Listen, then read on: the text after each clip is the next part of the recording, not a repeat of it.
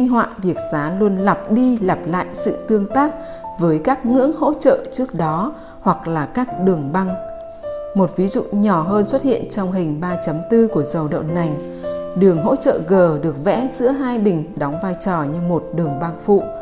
Rất nhiều nỗ lực đẩy giá vượt lên từ dưới đường G. Nhưng không một nhịp tăng ổn định nào có thể đưa giá đi xa thêm. Một trong những ví dụ rõ nhất của việc giá tương tác với một đường băng xảy ra sau khi QQQ, chỉ số Nasdaq hình 3.9, tạo ra đỉnh cao mọi thời đại.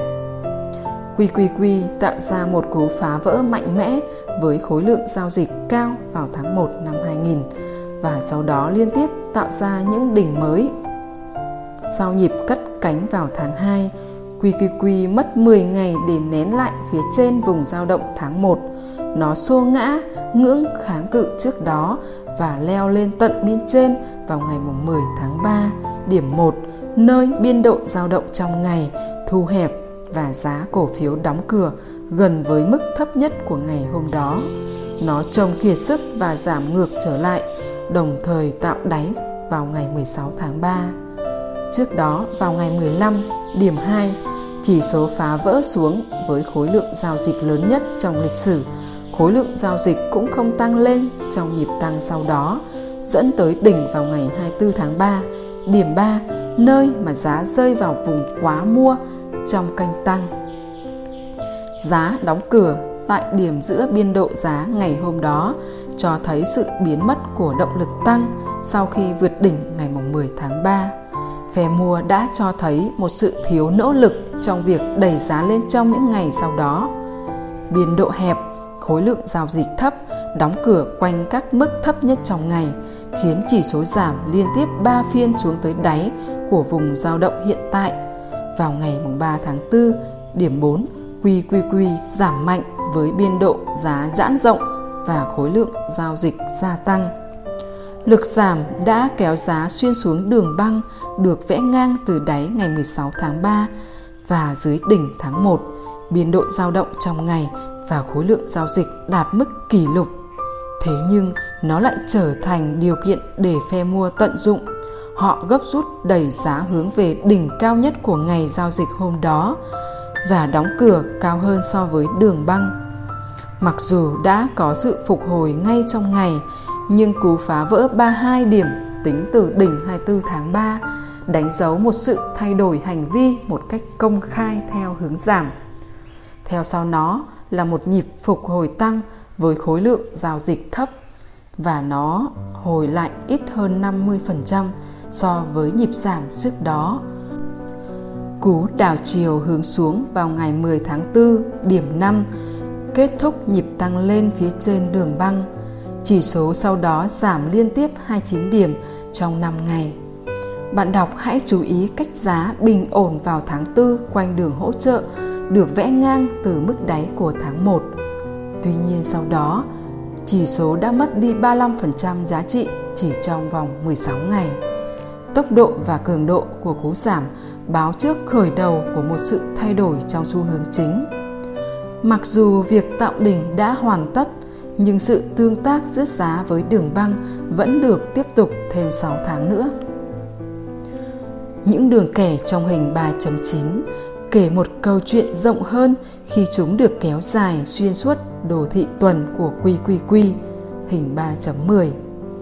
Ở đây, chúng ta thấy chỉ số đã chật vật trong 6 tuần của tháng 4 và tháng 5, đồng thời bật tăng từ đường hỗ trợ được vẽ ngang từ đáy tháng 1. Nó dẫn đến nhịp kiểm định lại đường băng ban đầu. Sau nhịp điều chỉnh lần thứ hai diễn ra vào cuối tháng 7, chỉ số đã tạo một đợt phục hồi khác về lại đường băng. Giá đóng cửa vào ngày 1 tháng 9 năm 2000 nằm phía trên đường băng. Tuy nhiên, sự thiếu nỗ lực tiếp diễn cộng với hành động đảo chiều hướng xuống trong những tuần tiếp theo nhấn mạnh sự thống trị của phe bán. Giá quay trở lại về đáy của vùng dao động, vùng khoanh tròn, nơi phe mua và phe bán giằng co nhau trong một cuộc vật lộn kéo dài 5 tuần. Nó đánh dấu hy vọng cuối cùng của phe mua. Lực mua trước đó đến từ việc thanh lý các vị thế bán khống tại đáy của tháng 4 và tháng 5. Hành động chốt lời của các nhà giao dịch đã bán khống vào đầu tháng 9, cũng như là việc bắt đáy của phe mua. Nhưng phe bán sau đó đã hấp thụ hết lực cầu, quá trình tạo đỉnh hoàn thành và xu hướng giảm bắt đầu một cách nghiêm túc. Trong khi đáy tháng 3 được ví von như là một đường băng thì phép ẩn dụ tương tự có thể được áp dụng cho đường kẻ được vẽ từ đáy tháng 1. Trên thực tế, những đường hỗ trợ có thể được vẽ từ đáy của bất kỳ vùng dao động nào trên đồ thị năm hay đồ thị giờ đều có thể được. Về mặt dài hạn, chúng ta có thể kỳ vọng đường băng được vẽ từ đáy tháng 1 năm 2000 sẽ đóng một vai trò quan trọng trong tất cả biểu đồ của các quỹ hoán đổi danh mục dựa trên chỉ số Nasdaq. Trên thực tế, cú tăng từ đáy năm 2009 đã bị cản lại bởi đường kẻ này vào năm 2012. Xuyên suốt quyển sách này, chúng ta sẽ thấy rất nhiều ví dụ nữa cho thấy việc giá tương tác với nhiều loại đường kẻ và kênh giá. Nhưng còn một loại tương tác nữa cần được nhắc đến.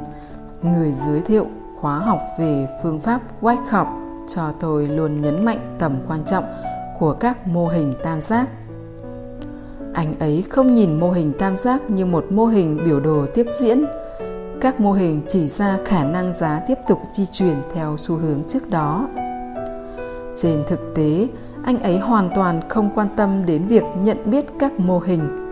Thay vào đó, anh tìm kiếm sự nén lại của giá và đặc biệt là tại hoặc gần các điểm hội tụ của hai đường xu hướng.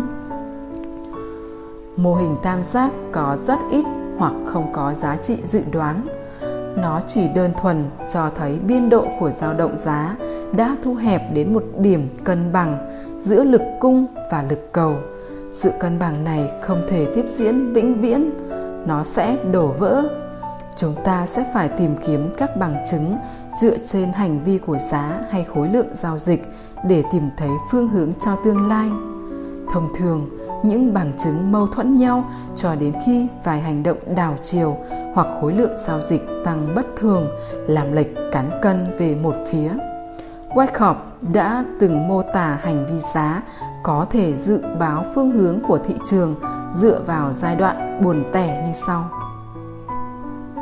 Khi một thị trường buồn tẻ, thị trường đi ngang cho thấy nó không có khả năng giữ đà tăng trước đó hay là khi nó không phản ứng với các tin tức tốt nghĩa là nó đang yếu về mặt kỹ thuật ngược lại khi nó đang cho thấy một sự cứng cáp nhất định khi những sự đột kích của phe gấu phe bán khống không khiến cho các nhà đầu tư thôi nắm giữ cổ phiếu hay là khi cổ phiếu không giảm bởi các tin xấu chúng ta có thể tin tưởng vào một thị trường tăng trong tương lai gần Mô hình tam giác trên đồ thị dài hạn tháng, năm có thể khiến chúng ta dễ nản lòng, nhưng chúng mang đến phần thưởng lớn nhất.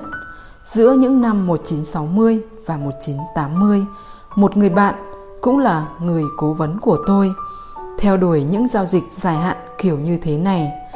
Trước sự thay đổi về thuế liên quan đến hoạt động giao dịch phái sinh, ông đã kiếm được một khoản tăng trưởng vốn dài hạn bằng việc nắm giữ các hợp đồng giao dịch tương lai từ 6 tháng trở lên.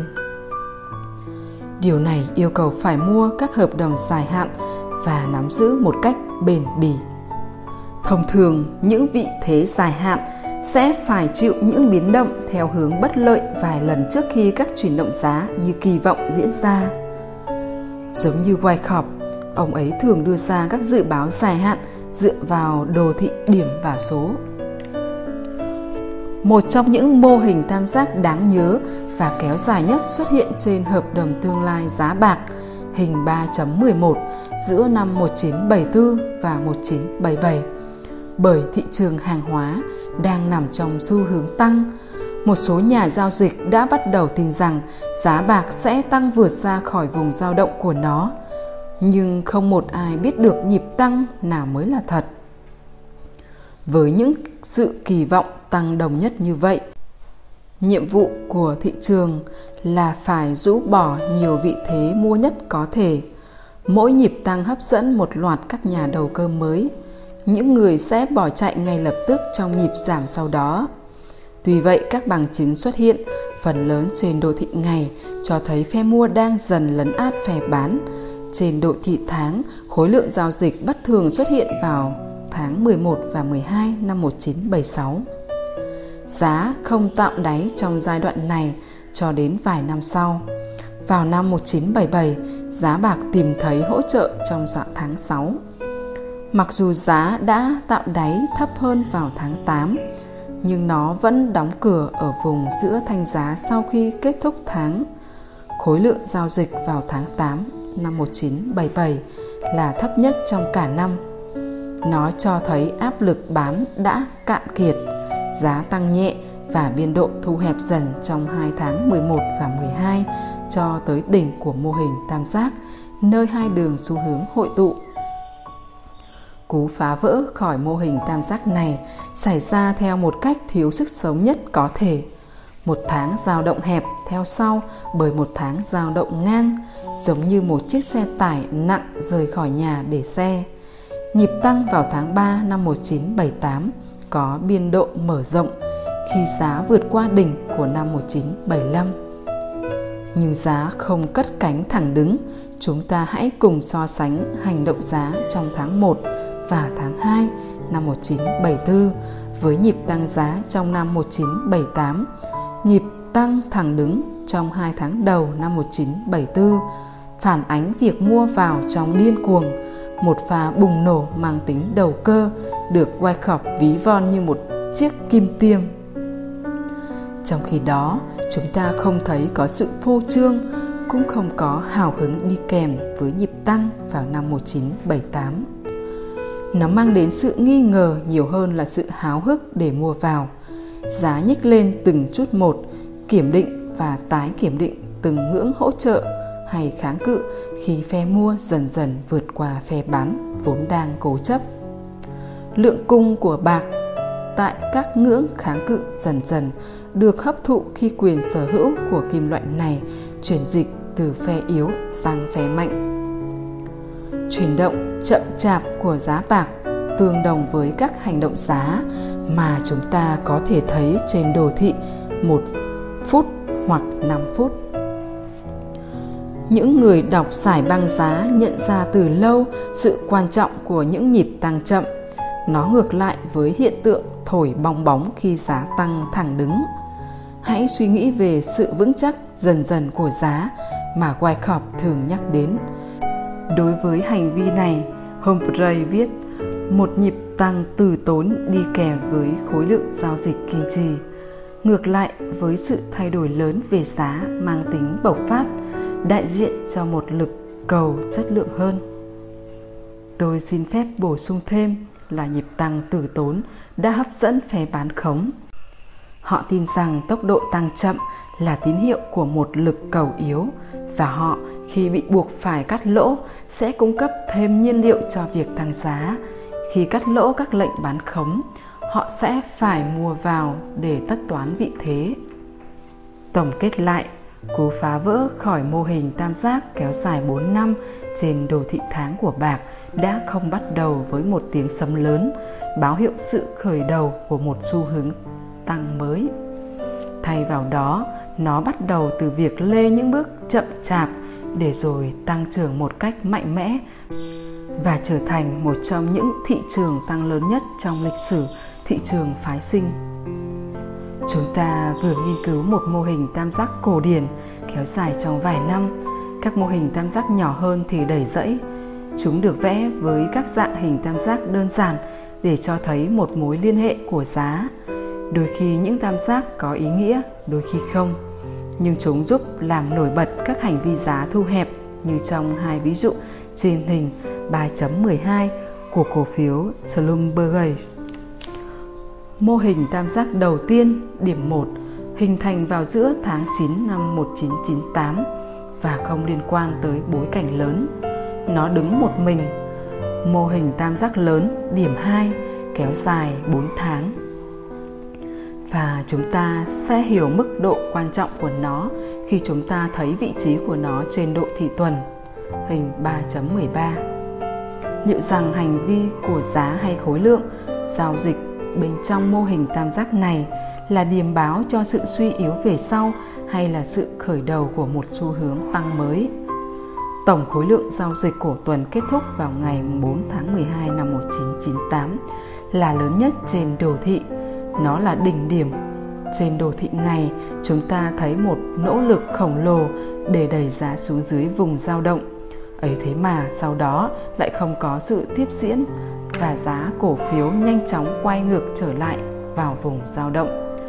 Toàn bộ lượng cung xuất hiện trong tuần bao gồm ngày 4 tháng 12 bị xóa sổ trong nhịp hồi tiếp theo. Trên đồ thị tuần, một cao trào bán xuất hiện vào đầu tháng 12. Trên đồ thị ngày, chúng ta có thể quan sát các chi tiết của vùng dao động xuất phát từ đáy tháng 9 năm 1998. Cú giảm với khối lượng giao dịch lớn vào tháng 12 là khởi đầu của một nhịp đảo chiều tăng. Nó tạo ra nhịp tăng tới biên trên của vùng dao động Nhịp điều chỉnh với khối lượng thấp hơn về đáy tháng 1 là nhịp kiểm định lần thứ hai về vùng đáy. Khi giá cất cánh từ đáy tháng 1, ai cũng có thể nhận ra giá đang thu hẹp vào trong một mô hình tam giác. Các đường kẻ có thể được vẽ từ đỉnh tháng 11 tháng 1 và từ đáy tháng 12 đến tháng 1 để đóng khung chuyển động giá Nhịp tăng nhanh đầu tháng 1 và đầu tháng 2 phản ánh sự háo hức của phe mua. Sau đó, cổ phiếu điều chỉnh về đường xu hướng tăng và dừng lại ở mức giá cao hơn so với đáy tháng 1. Trong 8 tuần cuối, thể hiện trong hình 3.14, giá hội tụ lại trong một vùng dao động tầm 2.25 điểm. Tín hiệu này cho thấy một điều gì đó sắp sửa xảy ra giá cổ phiếu có thể sẽ vượt lên khỏi mô hình tam giác và đảo chiều giảm hoặc nó có thể phá vỡ xuống rồi đảo chiều tăng. Nếu chúng ta mua với các cú phá vỡ lên hoặc bán với các cú phá vỡ xuống rủi ro của chúng ta sẽ tăng lên và chúng ta sẽ tự đặt mình vào trạng thái nguy hiểm khi thị trường có khả năng sẽ biến động theo hình răng cưa. Một cao trào bán xuất hiện vào đầu tháng 12, cú đảo chiều từ đáy tháng 12 và việc cổ phiếu tạo ra các hỗ trợ cao hơn mở ra một câu chuyện theo chiều hướng tăng. Giờ chúng ta cùng nhau đọc thông điệp của 8 thanh giá cuối cùng nhé. Từ ngày 1 đến ngày 4, giá đóng cửa thấp hơn so với giá mở cửa và đóng cửa gần với mức thấp nhất trong ngày khối lượng giao dịch tăng lên trong ngày 3 và 4. Hãy lưu ý mức chênh lệch giữa giá đóng cửa và giá mở cửa từ ngày 3 đến ngày 5. Chúng có một biên độ 44 xu, cho thấy kết quả kém mặc dù nỗ lực bán ra là rất lớn. Nhịp tăng vào ngày thứ 5 xóa bỏ hầu hết mức giảm trong 4 ngày qua và sự gia tăng mạnh trong khối lượng giao dịch cho thấy sự hiện diện của lực cầu. Trong 3 ngày tiếp theo, biên độ giá thu hẹp vào trong biên độ của ngày năm và khối lượng giảm dần. Mức chênh lệch giữa giá đóng cửa và giá mở cửa từ ngày 5 tới ngày 7 tiếp tục bó lại trong biên độ 31 xu khi cổ phiếu tiến đến vùng trung tâm. Đồ thị gửi cho chúng ta thông điệp, hãy mua lên vào ngày thứ 8 với dừng lỗ được đặt ở dưới đáy của ngày 4. Giá cổ phiếu SLB mở cửa ở mức 25 vào ngày 03 tháng 3 khởi động một nhịp tăng với mức giá 44. Hành vi giá hay khối lượng tại đỉnh của mô hình tam giác không phải lúc nào cũng hoàn hảo. Rất nhiều lần bạn phải đối mặt với các tình huống mơ hồ hơn và tại những thời điểm đó, hành vi giá trước đỉnh của mô hình tam giác thường xuyên quyết định kết quả. Lưu ý, đỉnh của mô hình tam giác ở đây là nơi hội tụ của hai đường xu hướng. Như đã đề cập trước đó, việc giá hội tụ lại là xác nhận tiêu chuẩn của mô hình tam giác. Khi nó xảy ra trên đồ thị 5 tác động của nó có thể sẽ gây ra nhiều sự kịch tính nhất.